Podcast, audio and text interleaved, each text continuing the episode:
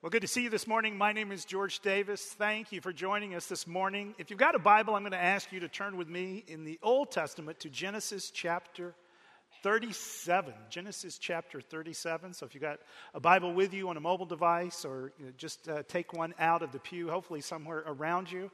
We're in this journey through the Old Testament we call Love This Book. So we're going to be in Genesis 37. We'll get there in a moment.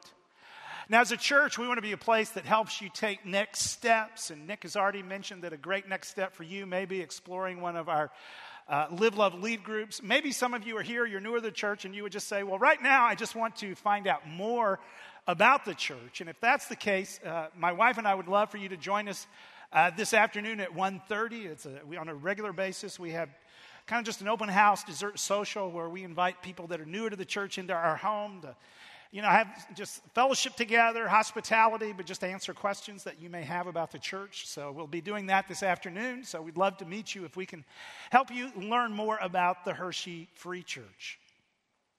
Now, as our family has grown up, our youngest is actually a freshman in college. It's hard to believe that. He's an engineering student at a small college in Texas. And as you can imagine, for me as a dad, there are regular conversations about, okay, so how are you doing? How are you doing with your homework? You're keeping up with your studies? And we have questions about, how you're doing with the study skills. And at times I probe maybe a little too deeply, so I get something like, Dad, I've got this, which means, Dad, we need to change the conversation. And, there are those kinds of conversations. And this is really a fascinating journey for me because I know absolutely nothing about engineering. That's been never a part of my academic background. So I'm learning so much in this process.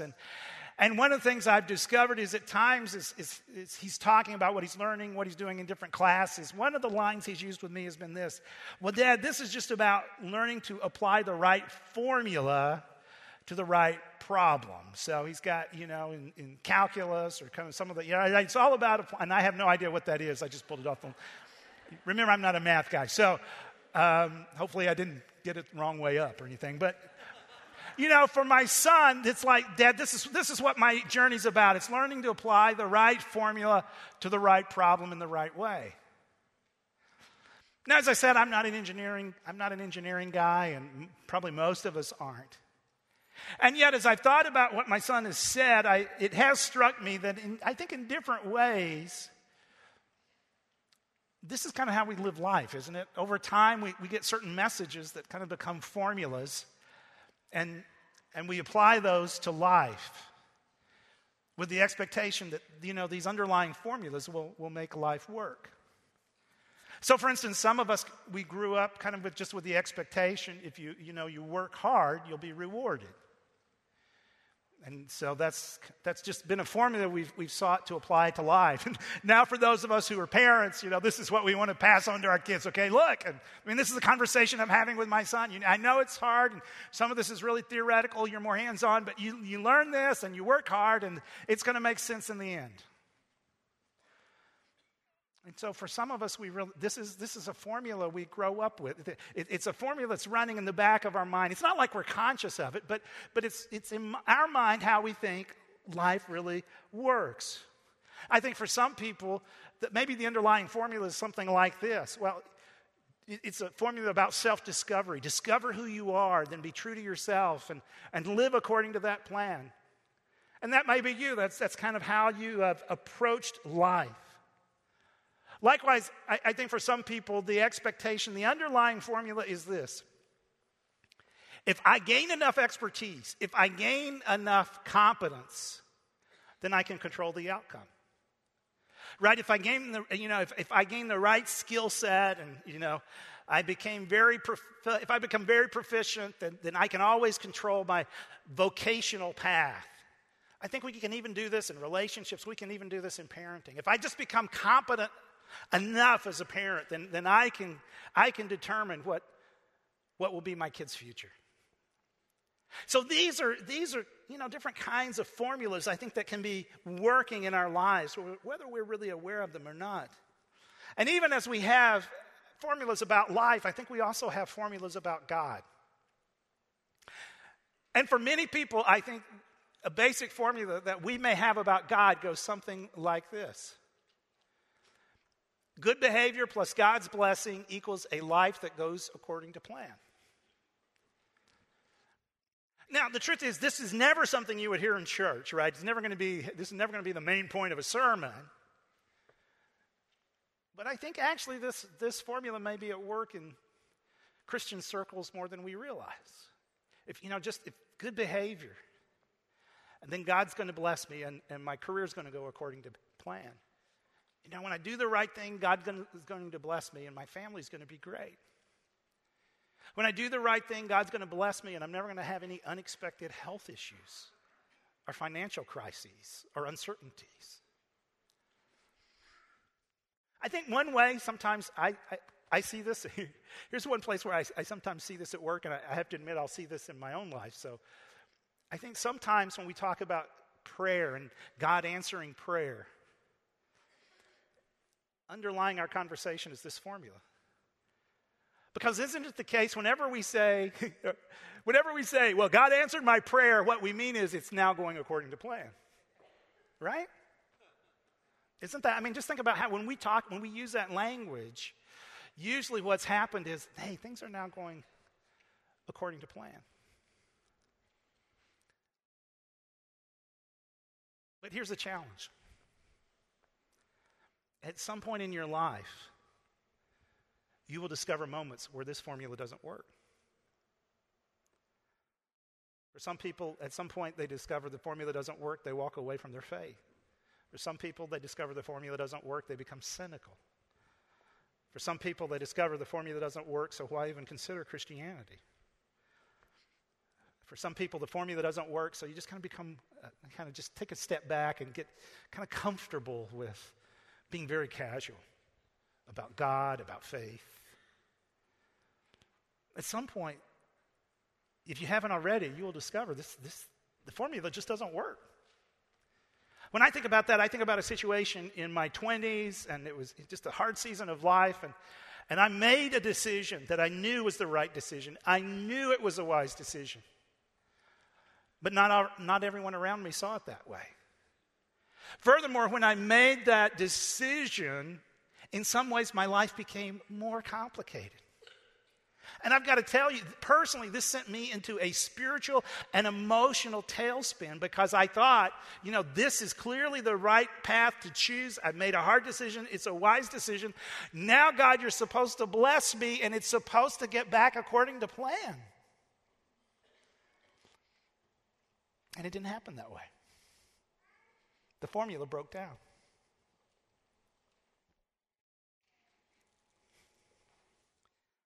Can I suggest to you that these are moments, if you know what I'm talking about, you've been there, these are moments that perhaps invite us to rethink our understanding of life and our understanding of how God works.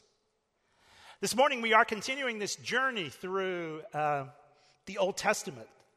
We're going through the first half of the Old Testament, the beginning of this year, and we're calling it Love This Book. And we're now coming to the last major section of the book of Genesis.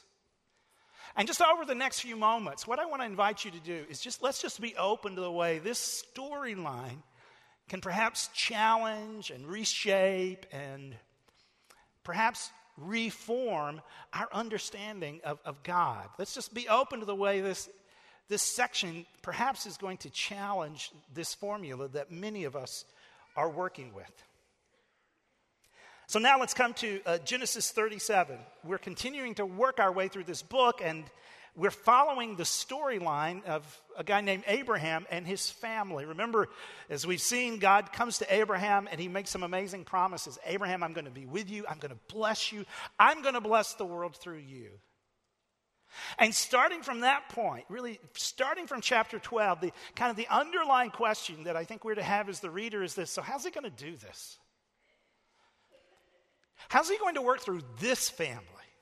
These are amazing promises. Is this just empty rhetoric? Exactly how is this going to take place?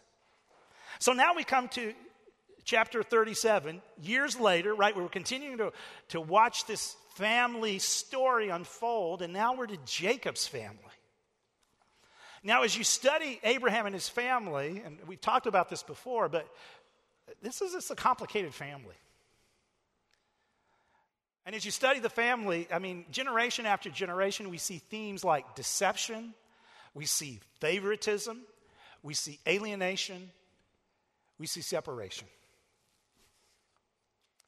And this continues as we get to Jacob's family. We've already been given a bit of Jacob's story in terms of his genealogy, but we're really given fuller introduction to Jacob's family in chapter 37, and we're introduced to the favorite son of the family. His name is Joseph.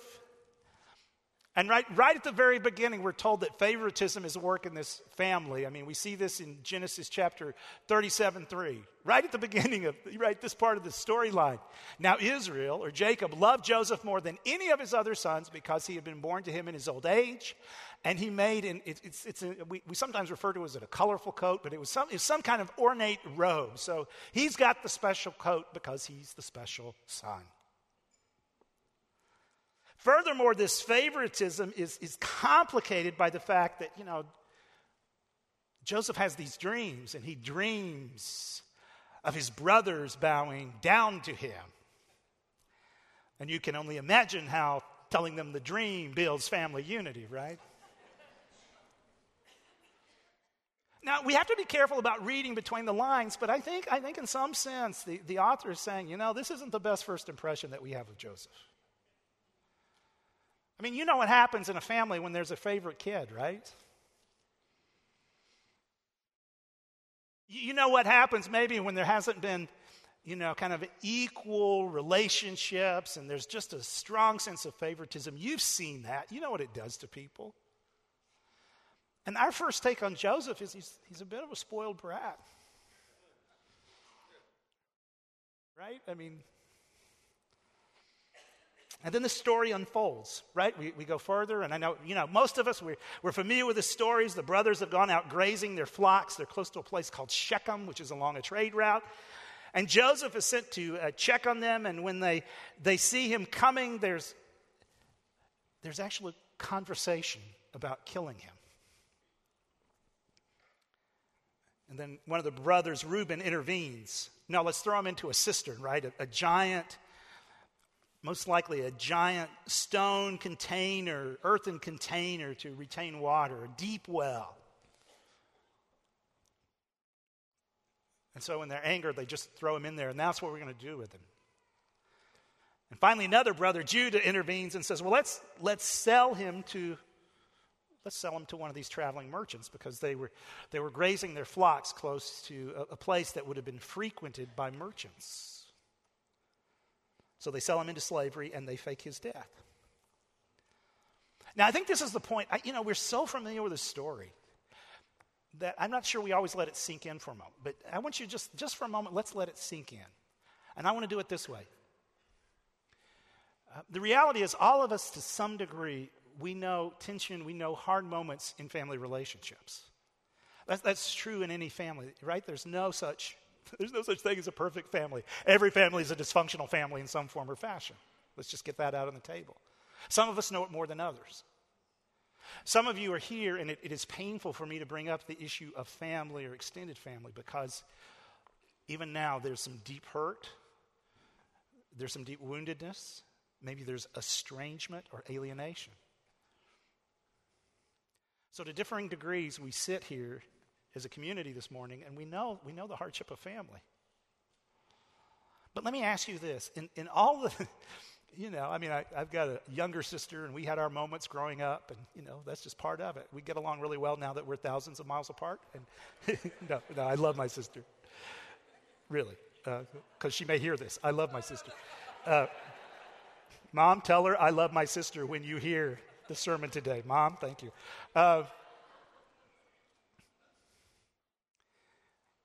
But let me ask you this, because I know some of you, there's some really deep hurt there, and I don't want to in any way minimize that. But have any of us ever actually come to the point that we talked about taking the life of a family member? That just became part of the conversation? So once again, we're so familiar with the story, let's just slow down for a moment and ask this question. How much hurt? How much favoritism? How many toxic conversations, how many bad interactions had to be a part of this family that we could actually have this kind of conversation, that it actually brought us to this moment?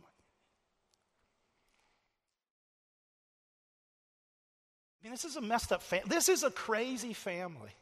This is a family that if they walked in that door today and we knew a little bit of their background, the last thing we would say is, well, God's at work in that family. Right? This isn't a family that should be in the Bible. This is a family that should be on Dateline, okay? Right? Tonight's episode is all about, right?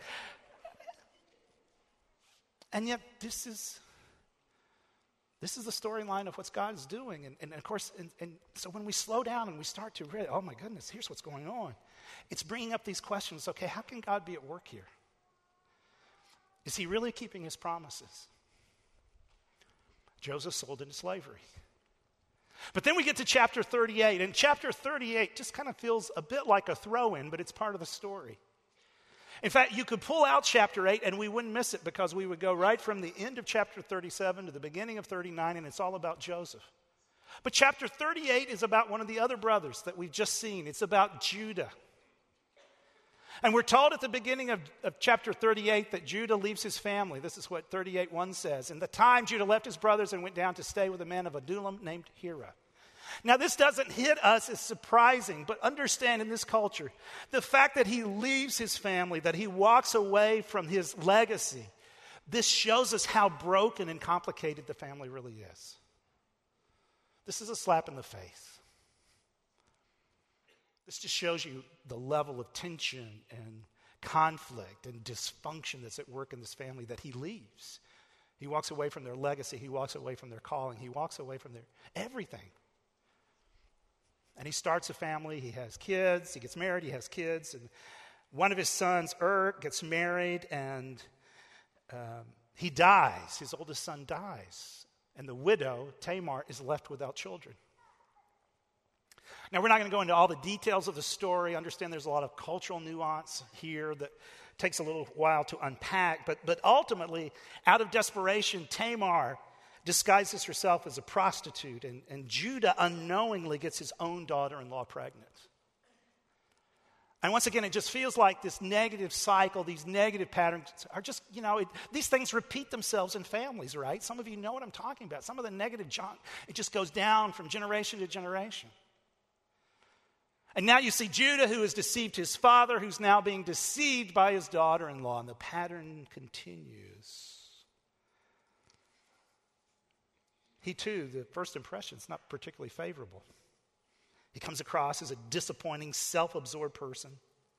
And once again, we naturally ask these questions. Okay, God, we have these big promises early in the book, but where are you at and what's going on?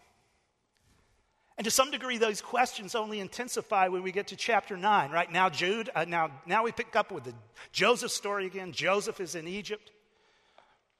He's in the household as a slave of Potiphar, a very powerful individual. And now Joseph seems to be growing up. He'd been sold into slavery as a teenager, but now he seems to, you know, that bratty kid seems like he's on a positive trajectory. He's making wiser choices. He's, you know, becoming more responsible. And even to the point that he refuses to sleep with Potiphar's wife. I mean, it's kind of a, right, this is, we all remember this, it's a high point. He makes the right choice. But you know what, this is the moment where our formula just falls apart, right? Because this is the moment, right, where, well, he made the wise choice, good behavior, now God's going to bless him and everything's going to go according to plan. This is supposed to be the happily ever after moment, right now, right here, right at this moment. But instead, things get more complicated. He's falsely accused. He's thrown into prison. And I can't help but believe there's even a layer of cynicism here. Now, this is reading between the lines, so we have to be careful. But I actually think that deep in his heart, Potiphar knew his wife was lying. Maybe she had done this kind of thing before. Maybe he's just, Joseph had to go into prison, I think, just to save face. But I actually believe this. Potiphar was a man of such standing that had he actually believed Joseph did what he was accused of, Joseph would not have been thrown into prison. Joseph would have been executed. So arguably, there's even just this deepening layer of cynicism. Right? And in some ways, things only get more complicated because, okay, so Joseph's thrown into prison. While he's in prison, he meets the royal cupbearer and the baker. And in different ways, these guys have gotten into trouble, so they're in prison as well. Both of them have dreams. Joseph explains them both. And the cupbearer is restored, right? Here's his ticket out of here. He is restored to the royal household. And Joseph's final words to him are, hey, don't forget me. And then we're told, and he forgot him, right? I mean, these are such disheartening developments. It's like you're right on the verge of this big breakthrough because Joseph's been responsible and it doesn't happen. And yet, interestingly, it's right in this moment, right in this section of the storyline, that the author also chooses to be very overt in highlighting a theme. In chapter 39, the author is very intentional in highlighting this theme, that God was with Joseph. So look at Genesis 39:2. The Lord was with Joseph so that he prospered and he lived in the house of his Egyptian master. And two other times in this chapter, that theme will be stated clearly again. God was with Joseph. God was with Joseph. And see, this is the point where we want to push back and go, hey, excuse me, aren't you painting a pretty rosy picture? Because I thought, well, if you do the right thing, God's with you, God blesses you, then things go according to plan. Clearly, things are not going according to plan. How can you say God was with Joseph? And the author says, nope, God was with Joseph. In fact, he was blessing him even in a hard situation, even though it wasn't going quite according to plan. And you're like, no, that's not how it works. And in essence, I think the author is pushing back on us and saying, maybe you need to rethink your formula. Maybe your formula isn't actually the way God works. Maybe your formula is just too simplistic. So Joseph's life seems to be, it's this pattern, right? It almost feels like two steps forward, three steps back. Some of you have been there. And then finally there is a breakthrough. Pharaoh has dreams. It's brought to his attention. There's this guy in prison who can really interpret dreams, even though all your associates can't. So Joseph is brought out. Joseph is able to provide the interpretation. And Joseph is elevated to a position of power and leadership as Pharaoh's chief administrator. And finally, it's like, and now we'll get to the happily ever after moment, right? But then the story takes another twist and another turn. Because due to famine conditions throughout the region, Joseph's brothers, right, they eventually come to Egypt looking for food. They're brought before Joseph. He recognizes them, but they don't recognize him. Why should they? They only knew him as a slave. Now he's a chief administrator. And here's, this is the point where the plot really gets interesting because there's this series of interesting interactions between Joseph and his brother over the next few chapters. And as Joseph, interacts with his brothers, it's generated all kinds of conversation. What's going on here? Is Joseph trying to get revenge? Is he toying with that? Maybe there's a little bit of that. I don't know. But I think ultimately over time what's happening is Joseph is just wondering, has anything changed with my family? This crazy, dysfunctional, broken family that I grew up in? Has anything changed? So at one point, Joseph forces his brothers, right, to bring back the son that had been left behind, Benjamin. Right, once Joseph was out of the picture, Benjamin was the new favorite. Benjamin was the new flavor of the month. And now they are forced to bring him to Egypt. And when they bring him, now Joseph puts on the pressure he threatens to take Benjamin as his own slave. And this is a point in chapter 44 where the story really gets interesting, because we have this long speech by Judah in the middle of chapter 44. Do you remember Judah? Remember, Judah was the guy that said, hey, let's sell the kid into slavery. Judah was the guy that walked away from his family in a very dishonorable manner. You remember him? But now, Judah, the guy that wanted to get rid of the first favored son, now Judah is the guy who wants to stand in for the second favored son. In fact, right at the end of this amazing speech, Judah says this: "Now then, please let your servant, that's me, remain here as my Lord's slave in place of the boy, in place of Benjamin. And let the boy, Benjamin, return with his brothers." Now think about that. The same guy that had wanted to get rid of Joseph is now at a point in his life where he's willing to stand in for Benjamin, the other favored son. And he's willing to say, take me instead. You know, when we read these chapters, we often exclusively focus on the story of Joseph. But it's actually the story of two brothers. I mean, God's been doing some fascinating things in Judah's life, obviously, by this point. And as it turns out, this mixed up guy who was once willing to betray his own brother will ultimately become part of the royal line of Jesus. And it's after, let's think about this. It is after this speech that Joseph, he can't hide anymore. He has to reveal himself to his brothers. And so he dismisses all of the Egyptians. It's just the brothers. And he reveals himself. And he weeps. And there's this amazing moment of family renewal, of family reunion, of family restoration. And this really begins in chapter 45, and it builds to kind of this culminating scene in chapter 50. And we get to chapter 50, and there are these monumental words that Joseph says. As he's looking at his brothers, and they're still fearful that he's going to seek revenge. And he said, but Joseph says to them, don't be afraid.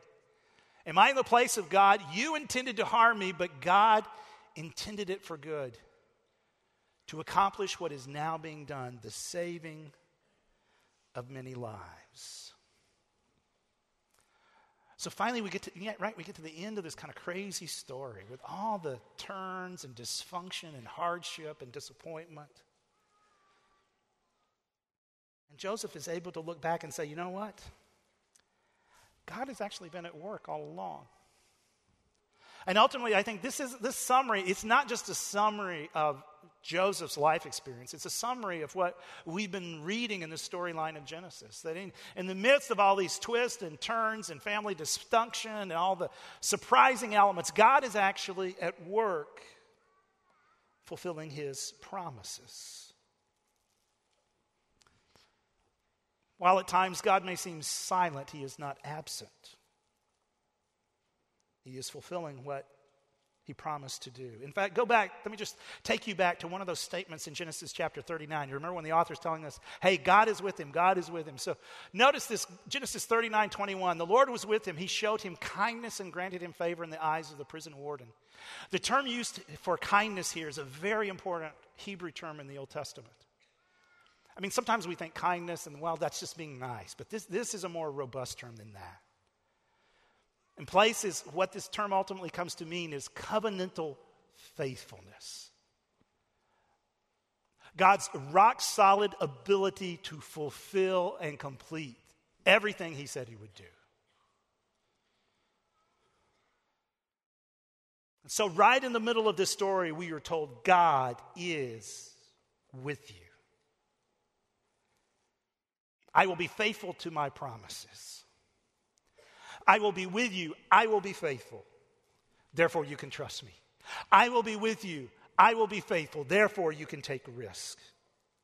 I will be with you. I will be faithful. Therefore, the hard parts are not the end of the story. I will be with you. I will be faithful. Therefore, when you get off track, you don't have to stay stuck. You know, reading this, I can't help but fast forward to the story of Jesus with his disciples as he is commissioning and preparing them. And you know, he never gives them the formula that, you know, what life's going to go according to plan. He never gives them that formula. What he does say is this: I will be with you. He says, yes, you're going to experience trouble. There are going to be some surprises and hardship all along the way, but I will be with you. As we're seeing, this is a theme that runs throughout the Old Testament. We're tracing this theme as we go through Love This Book, and it ultimately is a theme that brings the Bible together. God's promise, his desire to be with his people. With that in mind, here's just, I think, one takeaway from the story of Joseph that we need to grapple with. And that's the simple truth, that my hard places are never beyond his promises. My hard places are never beyond his promises. You know, sometimes in our hard places, it just feels like, hey, it just feels like my life's over. It just feels like things are over.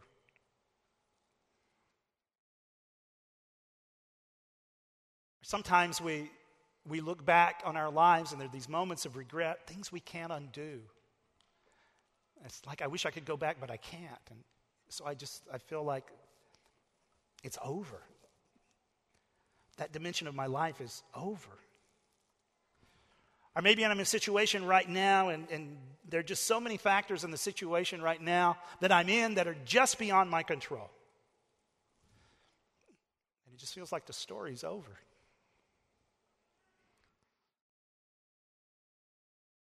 Yet what Joseph learned, I mean, he gets to the end and it's like he looks back and, you know, he's able to say this with kind of weather-beaten experience of the hardness of life at times, but he looks back and says, you know, but the hard places were never beyond God's promises.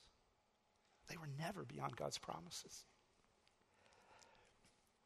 And I think this leads to a question. This is really the question I want to leave us with this morning.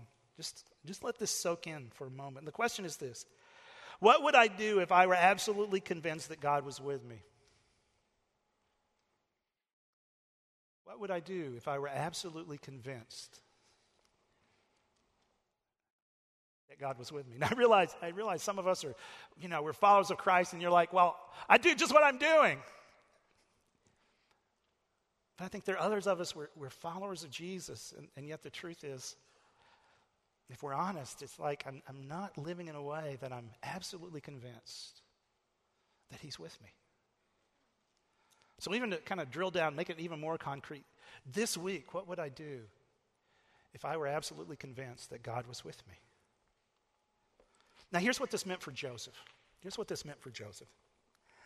I mean, Joseph gets to the end of his life. He looks back. He's, you know what? God has been with me.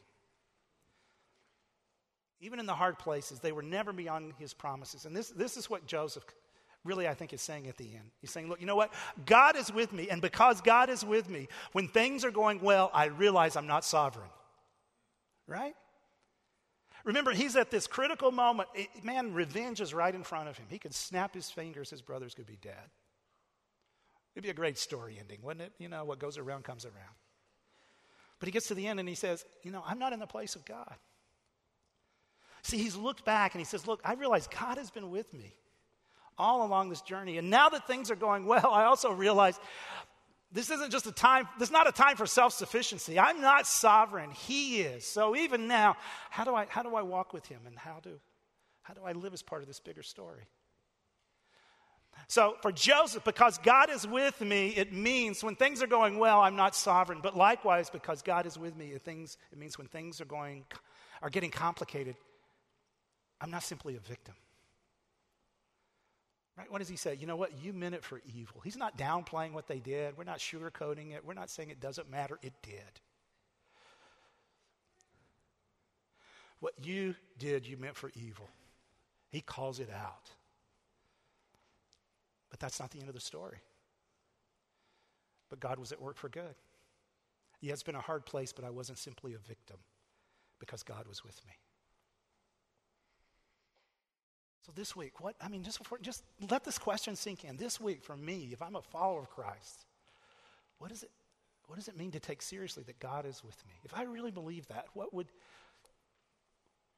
this next chapter look like? What would this season? What would this week look like? Maybe for you, it's just confronting.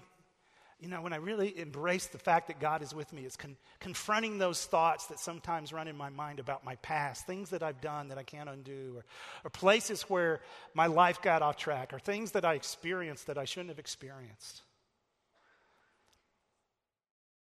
And it's not allowing me to see that that's the end of the story, because if God is with me, the storyline continues. Maybe there's something right in front of me that is really hard, health-wise, job-wise, relationship-wise, family. And it's like, I don't know. I don't know how to get around it. I don't know if there is another side to this.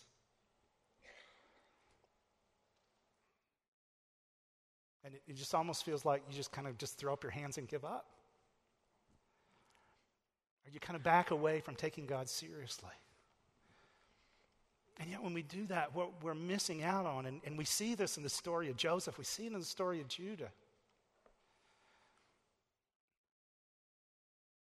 We lose sight of the fact that God has this ability to leverage our worst to accomplish his best. So maybe with whatever this is in front of me, it's just, okay, God, I don't want to just walk away. I don't want to just throw up my hands in frustration. How do I walk this journey with you? And what does that look like?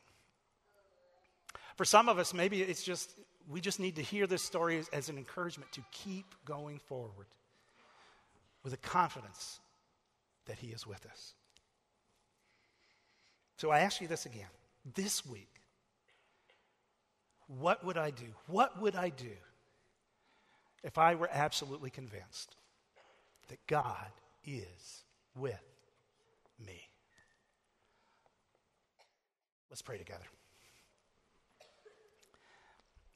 Gracious God, this is, for many of us, I think, a very familiar story. We've known this story since we were kids. And frankly, I think sometimes when we're so familiar with the story, we lose sight of the rough edges. We lose sight of the complexity, the craziness. And we lose sight of the reality of that question. How can God actually be at work through this family and these pages and these stories?